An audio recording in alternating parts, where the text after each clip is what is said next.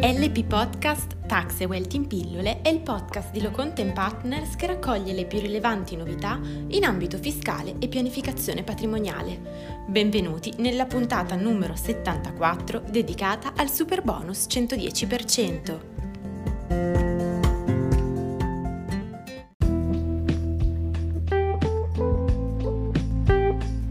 Ecco il primo quesito della puntata odierna. La realizzazione di un intervento avente ad oggetto l'installazione di micropali per il consolidamento di una frana che interessa un edificio, anche se non effettuato sulle parti strutturali degli edifici, rientra nel solco degli interventi di consolidamento strutturale finalizzati alla messa in sicurezza statica dell'edificio? In virtù di quanto statuito dall'articolo 119 del decreto legge rilancio, rientrano nel perimetro applicativo del superbonus tutti gli interventi antisismici e di riduzione del rischio sismico cosiddetto sisma bonus, di cui ai commi da 1 bis a 1 septies dell'articolo 16 del decreto legge 63 2013. In base a quanto disposto dall'articolo 16,1 bis decreto legge 63-2013, rientrano nell'ambito degli interventi agevolabili anche gli interventi di cui all'articolo 16 bis, 1 lettera I del TUIR.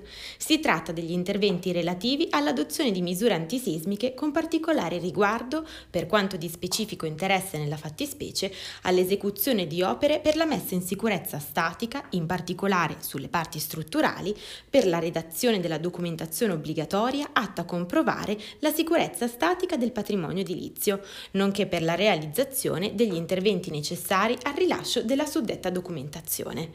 Ancora viene precisato che gli interventi relativi all'adozione di misure antisismiche e all'esecuzione di opere per la messa in sicurezza statica, al fine di rientrare nell'ambito dell'agevolazione in questione, devono essere realizzati sulle parti strutturali degli edifici o complessi di edifici collegati strutturalmente e comprendere interi edifici e, ove riguardino i centri storici, devono essere eseguiti sulla base di progetti unitari e non su singole unità immobiliari. Sulla scorta di quanto sopra e sulla base del tenore letterale della disposizione normativa, si ritiene che nel rispetto di tutti i requisiti e adempimenti richiesti dalla relativa disciplina, il contribuente può beneficiare dell'agevolazione in oggetto in relazione ai suddetti interventi a condizione che afferiscano alle parti strutturali dell'edificio.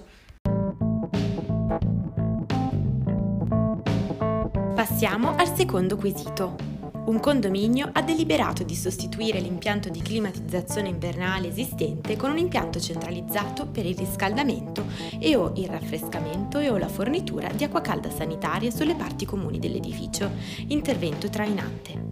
I singoli condomini sostituiranno i corpi riscaldanti presenti negli appartamenti che sarà agevolato quale intervento trainato.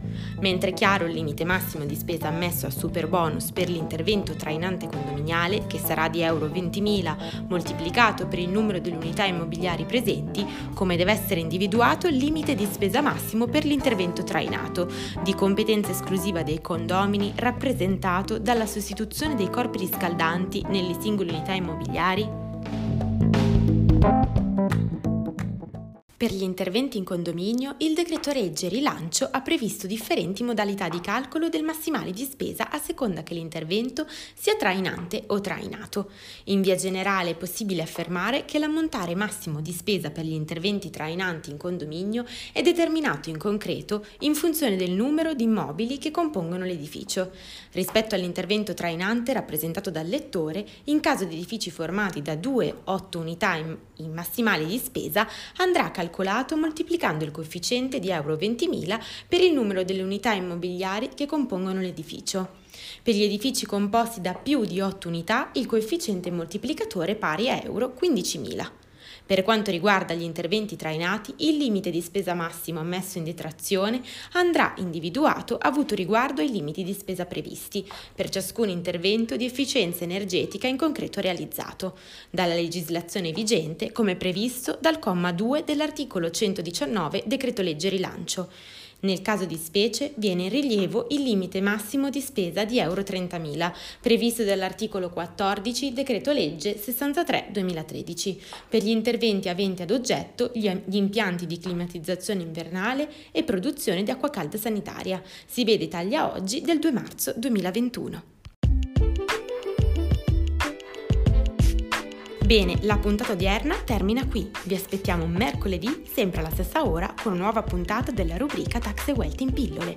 Lo studio Locontent Partners vi augura una buona serata.